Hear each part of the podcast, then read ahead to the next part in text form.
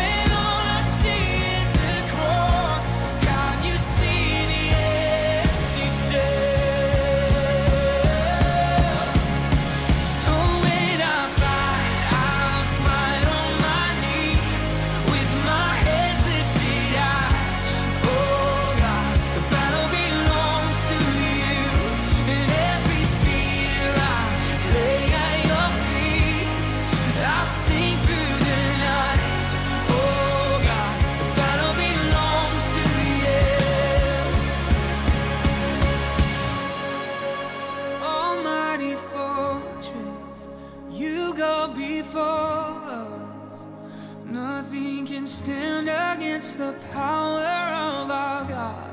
You shine in the shadow, you win every battle. Nothing can stand against the power of our God.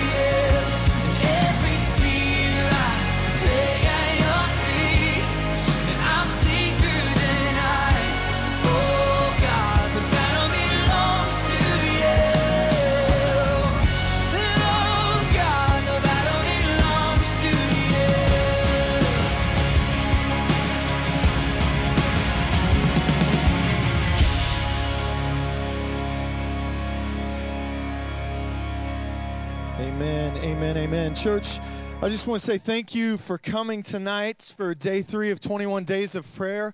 We know that it is a sacrifice for you to be here.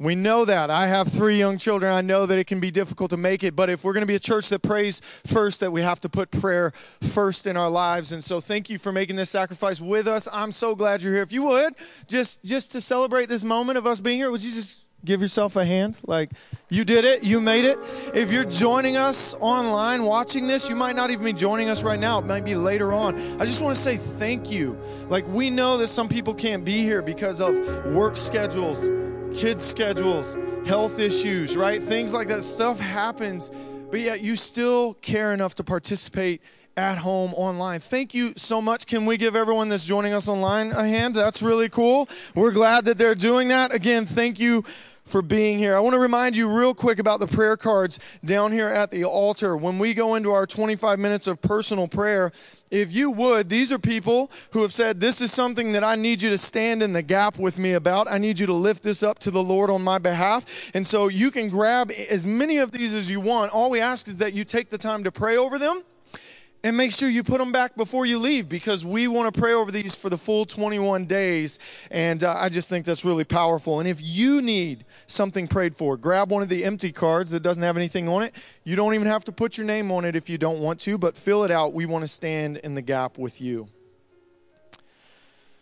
So I imagine that if you're here tonight, you're here for one of two reasons. The first reason is this you came because you have an expectation that God's going to move over the course of these 21 days. And I hope that's where you're at. I hope that you came with an expectation that God's going to respond to our prayers. But there might be another reason that you're either here participating in person or participating online, and it might be that you're desperate for God to move. Like, this isn't about expectations. This is about God, you need to move in my life. And it doesn't matter which reason you're here for. I've got good news for you. We serve a God who responds. We serve a God who responds. In Matthew chapter 6, verses 7 and 8, and I, I just want to take a few moments to stir your faith and build your faith. In Matthew 6, 7 and 8, Jesus teaching us about prayer, he says this And when you pray, do not keep on babbling like pagans for they think they will be heard because of their many words. Do not be like them, for your Father knows what you need before you ask Him. That's an interesting thought, right? That your Father knows what you need before you ask. Why ask then? I'm going to get there, but first I want to focus on what Jesus said about not praying like the pagans do. Why? You know, in 1 Kings 18, there's a, there's a pretty popular story about Elijah, the prophet to Israel and he has a showdown with 850 false prophets. There's 450 prophets of the god Baal and 400 prophets of the god Asherah. And Israel is turned from following the one true God to follow those gods. And Elijah's like, enough. Bring all those prophets up here and we're going to have a little contest to find out whose God is really God, right? You guys know this. So they take the 850 prophets of Baal and Asherah, they take a bull and they prepare it and they're going to sacrifice it to their God. And Elijah's going to take a bull and prepare it and sacrifice it to the God of Israel. And Elijah says, whichever God answers with fire, that's the real God. And all the people say, this is good. They didn't know they'd been set up. So the prophets of Baal and Asherah, they do their whole thing, they get it all ready, and then they begin to pray. And the Bible says that they start off just begging. Like they're like, please, Baal, listen to us. Listen to what we're saying. And as time goes on throughout the day, they get more and more dramatic and more and more frantic. They get to the place where they're dancing around like crazy people. They take knives and swords and they start cutting themselves. They're bleeding. And it gets so crazy that Elijah, he just starts messing with them. Elijah's like, hey, maybe he's just sleeping. You got to be louder because he can't, you know, maybe he can't hear. you. Maybe he's busy. Your gods are just busy, they're just not there. So they go all day long. And finally, all their effort, this is what the Bible says about it, but there was no response. No one answered, and no one paid attention. Now, if that's what the false gods do, we know that our God's not going to be that way, right? And Elijah, he prepares his bull, and he doesn't go through all these crazy antics. Bible says he prepares his bull, and then he just steps up and he offers a prayer. And it goes something like this God, you're the real God. Why don't you show up and show these people just how real you are? To prove to them that you're turning their hearts back to you. And what was God's response? The fire came down and it burned up everything the bull, the altar, the dirt, the water. I mean, he's just going over and above to prove who he is. Why? Because he responds and people turn back to him. Jesus said, Don't pray like the pagans who just keep babbling because you have a God who's already responding. He's, he's moving towards you. Church, I want you to know that God was moving towards us before we ever moved towards him right? That's why Jesus said, Your Father knows what you need before you even ask Him. Okay, Jesus, then why pray? Can I help you with this? We pray not to get God's attention, but because we already have it. Like, I'm not entering into prayer to try to get God to notice what's going on in my life. I enter into prayer because He already knows. Why? If you have children, you understand this already. My children, when they're hungry, they come to me. Why? I'm the one that gives them food. They don't show up to you. My oldest son's getting to the point where I wish he would come to your house for food. You know, he's eating a lot of food already and he's only seven. I don't know where we're going to be at in a couple of years. But he comes to me. When my children are hurt, who do they go to? Me or their mother. Why? Relationship. Relationship. Well, if God already knows, then why do I need to ask him? I'm glad you asked. You know what my kids are really grateful for? It's the things that they ask me for and they see me respond to the ask. But that's not all I'm doing for my kids. It's not like I only feed my kids when they ask me to feed them. It's not like I only buy them new clothes, you know, when they come and say, Dad, my shoes. Like, we're preparing the way for our kids before they ever even ask. Church, I do so much stuff for my kids that they're not even aware I'm doing it. I protect them from dangers that they don't even know exist. Are you, are you, are you hearing what I'm saying here? God is a good father, church. He knows what you need before you ask. So why ask? Because He wants relationship. He's doing more than you could ever comprehend. Whatever storm, whatever trial, whatever thing you're believing for and you're seeking Him for, here's what I want you to know. You're not praying to get His attention, you already have it. And you're praying out of relationship to the Father who responds. He's not the one that's not paying attention. No, He's the one who responds. He already knows. And so in faith, we come to Him and we acknowledge that. God, I'm not here to get your attention. I'm here because I have it. God, I'm not here because you don't know what I need. I'm here because you're the one that can meet my need. That's how we should pray. So here's what I want to encourage and challenge us with tonight. Whatever it is you're here seeking, maybe you're here completely for other people. Maybe you're at a spot right now where life is good. You're like, I'm just here to pray for other people, pray for my church, pray for lost people. Pray good. Pray like God's already there. Pray like He already knows what's going on. Pray like He's actually aware and present because He is. See, in Jesus, when He's teaching us, hey, don't pray like this. What He's really doing is revealing to us what kind of Father we have. He's the Father that's already paying attention, so don't act like He's not. He's the God who's already going before you, so don't act like He's not there already. He's the God who's already made provision, so don't act like He's a pauper. You see what I'm saying here? He's a good God, and He wants us to come to Him out of relationship because we know we can trust Him to be the answer. He's present with us, church. He's already gone before us. The provision's already there. We're coming in faith to the God who responds. Amen. Amen. So we're going to I'm going to pray us into our 25 minutes of prayer. And then after I say amen, you guys can get up, grab some prayer cards. You can go anywhere in this sanctuary that you want to to pray privately. You can go out in the hallway if you want to. But at some point, you're going to hear the music change, and that's the signal to come back in. We're going to worship one more song, and then we're going to go into some corporate prayer for, for just a few minutes, and I'll lead us in that, okay? And before we dismiss, we will do one more worship song. So let me just pray. Father, I thank you that you're the God who is present. I thank you that we don't have to jump around and hurt ourselves to try to get your attention because we already have it. God, I thank you that you're the God who responds. When everyone else is praying and no one's answering, no one's listening, no one cares, we know that you care and you listen and you're moving towards us before we ever move towards you. And we thank you for that. So, Father, as we enter into this prayer, we want to start again with just worshiping you, just lifting up your name, lifting our eyes up to heaven where our help comes from. And, Father, we pray that you would just be with us tonight, that your presence would be tangible in this house and in the homes of those who are viewing via the live stream tonight. And we thank you for this. In Jesus' name, amen and amen. Would you guys stand and worship with us?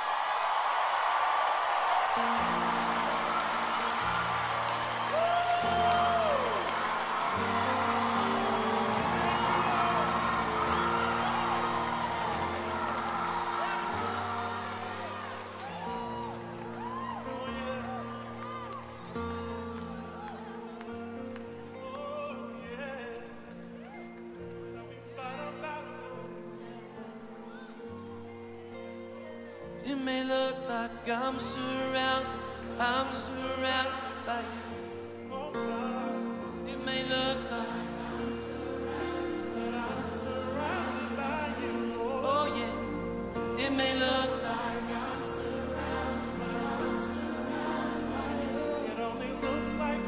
it may look like This is how we fight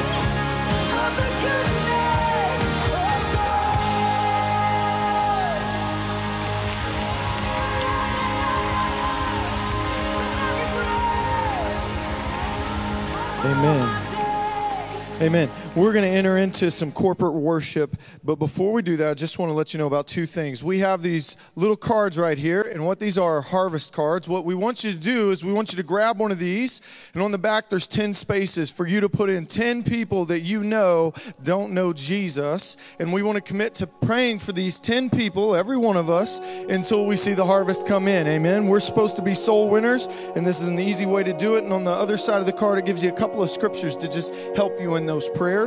So that'll be good. The other thing we want to provide you with is this it's a prayer guide for our leadership. We need to be praying for our leadership. The scriptures teach us to pray, first of all, for those in leadership. It, it talks about that in First Timothy. And so this will help you. It gives you the leadership that you can be praying for. And so we just want to remind you of that. Now, as we enter into corporate worship, here's what we want to do we want to pray in unity, one together, right, as, as one voice here. And so I'm going to lead us and I'm going to kind of lead us through some topics. And as I do, you can either just yell amen when you agree with something I say, or if I'm praying for prodigals, you can start naming the prodigals that you know. But we want to do this in unity together. Amen? Would you guys stand up with me so I don't feel like I'm all alone up here praying? That'd be great. Let's get into this. Father, we come before you and we thank you, God, that you are the God who is with us. You're not unaware of what's going on in our lives, in our country, in our families, in our schools, in our government. Father, you see it all, you know it all, you're present. And Father, that's why we're coming to you, as we know you've got all the answers. So, Father, I come before you and I lift up first our, our national government, Father. We pray for our presidents, God. God, I pray that you would do, like you did with Elijah, that you would do such a miracle work in this country, that you would turn the hearts of these people towards you, Father. God, we need to see a revival hit this nation. And Father, we want to see that revival hit our government and our leaders. So, Father, do a work in your church that's so magnificent that people can't help but turn and follow Jesus Christ, your Son. God, we pray for this and we pray for the leadership at the very top of this nation. That, Father, they would be people after your heart. God, I pray that you would draw them in. Father, that you would give them your wisdom for how to govern a nation, Father. That they would govern in justice, Father, in truth and in righteousness, Father. We pray for our state representatives and senators, Father, that they likewise would be given divine wisdom for how to govern a people in truth and justice and in righteousness, Father. God, we pray even for our local governments, God. They need wisdom to be able to handle the affairs of governing a people. So, Father, give them divine wisdom, Lord, to do this in a way that's honoring to you, Father, and that cares for people and loves people. Father, I thank you for it, God. God, we pray for our school teachers and our school administration.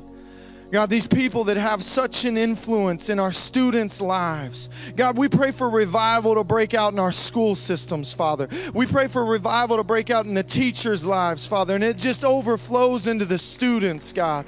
God, we pray that there would be people standing for truth standing for truth, Father, in the midst of confusion, that your truth would shine through these men and women who are sold out to you, Father, who are living for you in the midst of, God, what could be defined as a pagan culture. Father, they're standing up for you like Elijah against the prophets of Baal and Asherah, Father, and they will see you respond because you are the God who responds. Father, we thank you for that, God. We thank you that our schools are going to become sanctuaries, Father, that the presence of God can be manifested in our schools because it only takes one, God. It only takes one person marching in with God on their side to defeat every Goliath that we face. So, Father, I pray that you would raise us up, God, and raise up a new generation of students.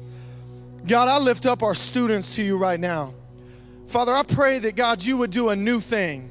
We need a new thing in these students' lives of this next generation, Father. The touch that we had in the generation before them ain't going to do this generation, Father. They need a new touch from heaven, Lord. So, God, I pray that it would begin to fall. I pray that it would fall on our students right here in this church, God, that we would see faith rise up and mount up in them in ways that we've never seen before. God, that they're not waiting to become leaders, they just know they're carrying your authority with them when they go into their schools. Father, that they can lay hands on the sick and see them made well. Father, that they can preach the good news of Jesus in their hallways and see their lost friends find rescue in the Savior.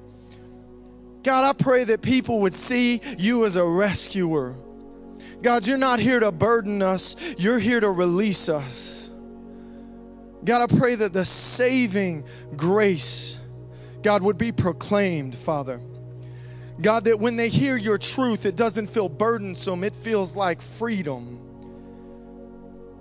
God, I pray that your spirit would go before us. God, we need more of you. We just need more of you. We just need more of you. Father, for every person that's been asking God for just a new, fresh touch from you, God, I pray that right now, in this moment, Father, whether they're present in the building or, or, or participating online, Father, I pray right now your spirit would touch them afresh. Give them a new faith, a new boldness, a new courage, Father, to go forth and do what you're leading us to do. Father, you've called us to be rescuers, God. You've said the harvest is plentiful, but the workers are few. So, Father, we're praying, send us. Don't send anyone else, Lord. Send us. We want to go do the work, Father. We want to be the ones bringing in the harvest. So, send us, Lord, and teach us. Teach us how to love. Teach us how to love. Teach us how to walk in grace as we proclaim your truth. God, and I pray that you'd give us influence like we've never had before. God, because your spirit goes before us. Jesus said, All authority in heaven and on earth has been given to me, therefore go and make disciples. And in the authority that Jesus commissions us with, we want to go and make disciples. So, Father, I pray that every area of our lives, Father, our workplaces, our homes, Father, God, that we would go as ambassadors of your kingdom, preaching the good news of rescue that's found in Jesus Christ. Father, we pray for the prodigals those who have lost their way. They were in your house and they've walked away from your house. But God, we know that you love them more than we ever could. You care about them more than we ever could. And Father, you won't give up on them. So, Father, we pray that you would open our eyes to see how you're reaching them so we can participate with you. Because you're not sitting idly by, you're going out and finding your lost sheep. You leave the 99 to find the one. So, Father, help us to see how you're going and rescuing those lost sheep. Father, we pray for the lost, God, that they would come in. Father, that as we lift up Jesus high, not just in our services, not just at a prayer service, but as we lift Jesus high in our everyday lives, Father, we pray that you would draw all men to your Son. God, that we just see a radical wave of salvation. Father, and not one time confessions. We're believing for lifetime disciples, Father. And we thank you for it, Father. A new wave of the lost being found. God, we pray that you would lead us all in this year, Father, that you'd give us divine wisdom to steward every part of our lives well, that we would steward our finances well for your glory, that we would steward our time well for your glory, that we would steward our gifts well for your glory. Father, that every part of our lives would be offered as a sacrifice to you to raise the name of Jesus and see nations come to repentance. God, I pray for this. Give us wisdom, Lord. God, I pray for our churches and the leadership of our churches, Father, for the vision, Father, for the house, for strength for their bodies, for healing for their bodies, Father. God, that they won't grow weary in doing well, but they'll keep pressing on, Father, and they'll keep leading us into your purpose and into your will for these churches, Father. We lift up Pastor Dosick and Pastor Phyllis, God. We pray that you would be with them, Father, that you haven't brought them this far to only bring them this far, Father. There's more for them, and we pray that you would be with them and you'd lead them and, and just increase their strength, Father increase their strength. We pray for Pastor Randy and Pastor Nicole as, as they help lead this church, Father, that you'd give them vision, God, that you'd give them wisdom to lead well, Father, and to love well. God, we pray for our Kenton pastors, Pastor Philip and Pastor Regina, God. We pray that you would give them a vision for that city, God, that would just capture the hearts of those people, God. God, we thank you for the work that you've done, but we thank you for the work that you're going to do, God, because you're going to keep moving. You don't know how to stop. And so, Father, we thank you for what you're doing in the city of Kenton. We thank you, Father, for Urbana, for Pastor Kylan and Margot. God, we thank you for the amazing work that you're doing there, God. And we pray more, Father. We pray we want to see more and more and more happen there, Father. So continue to draw families in. Father, draw them in, Lord, that they'd be discipled and that that church would thrive and grow, Father. And we thank you for Dayton. God, we pray for Pastor Rick and Pastor Lynn. God, we pray vision. God, we pray for direction. God, we pray for every hurdle that they've had to jump, Father, that the hurdles would start falling over, Father, that they wouldn't even impede them, Father, that their gait would remain the same as they run the race you've laid for them. Father, I pray this year for provision like they've never had for that church, God. God, I pray for growth that they've never had for that church, Father. I pray that we would see a move in Dayton this year, Father. God, we just lift up the rest of our church to you, our families, God. Be with them, Father. Be with us. Lead us. Bring healing to our bodies. Lord. Bring healing to our families. God, lead us and guide us to be everything that you've called and purposed us to be. And we thank you for this. In Jesus' name, amen and amen. Thank you so much for being with us, church. We'll see you tomorrow night at 7 o'clock. Be blessed.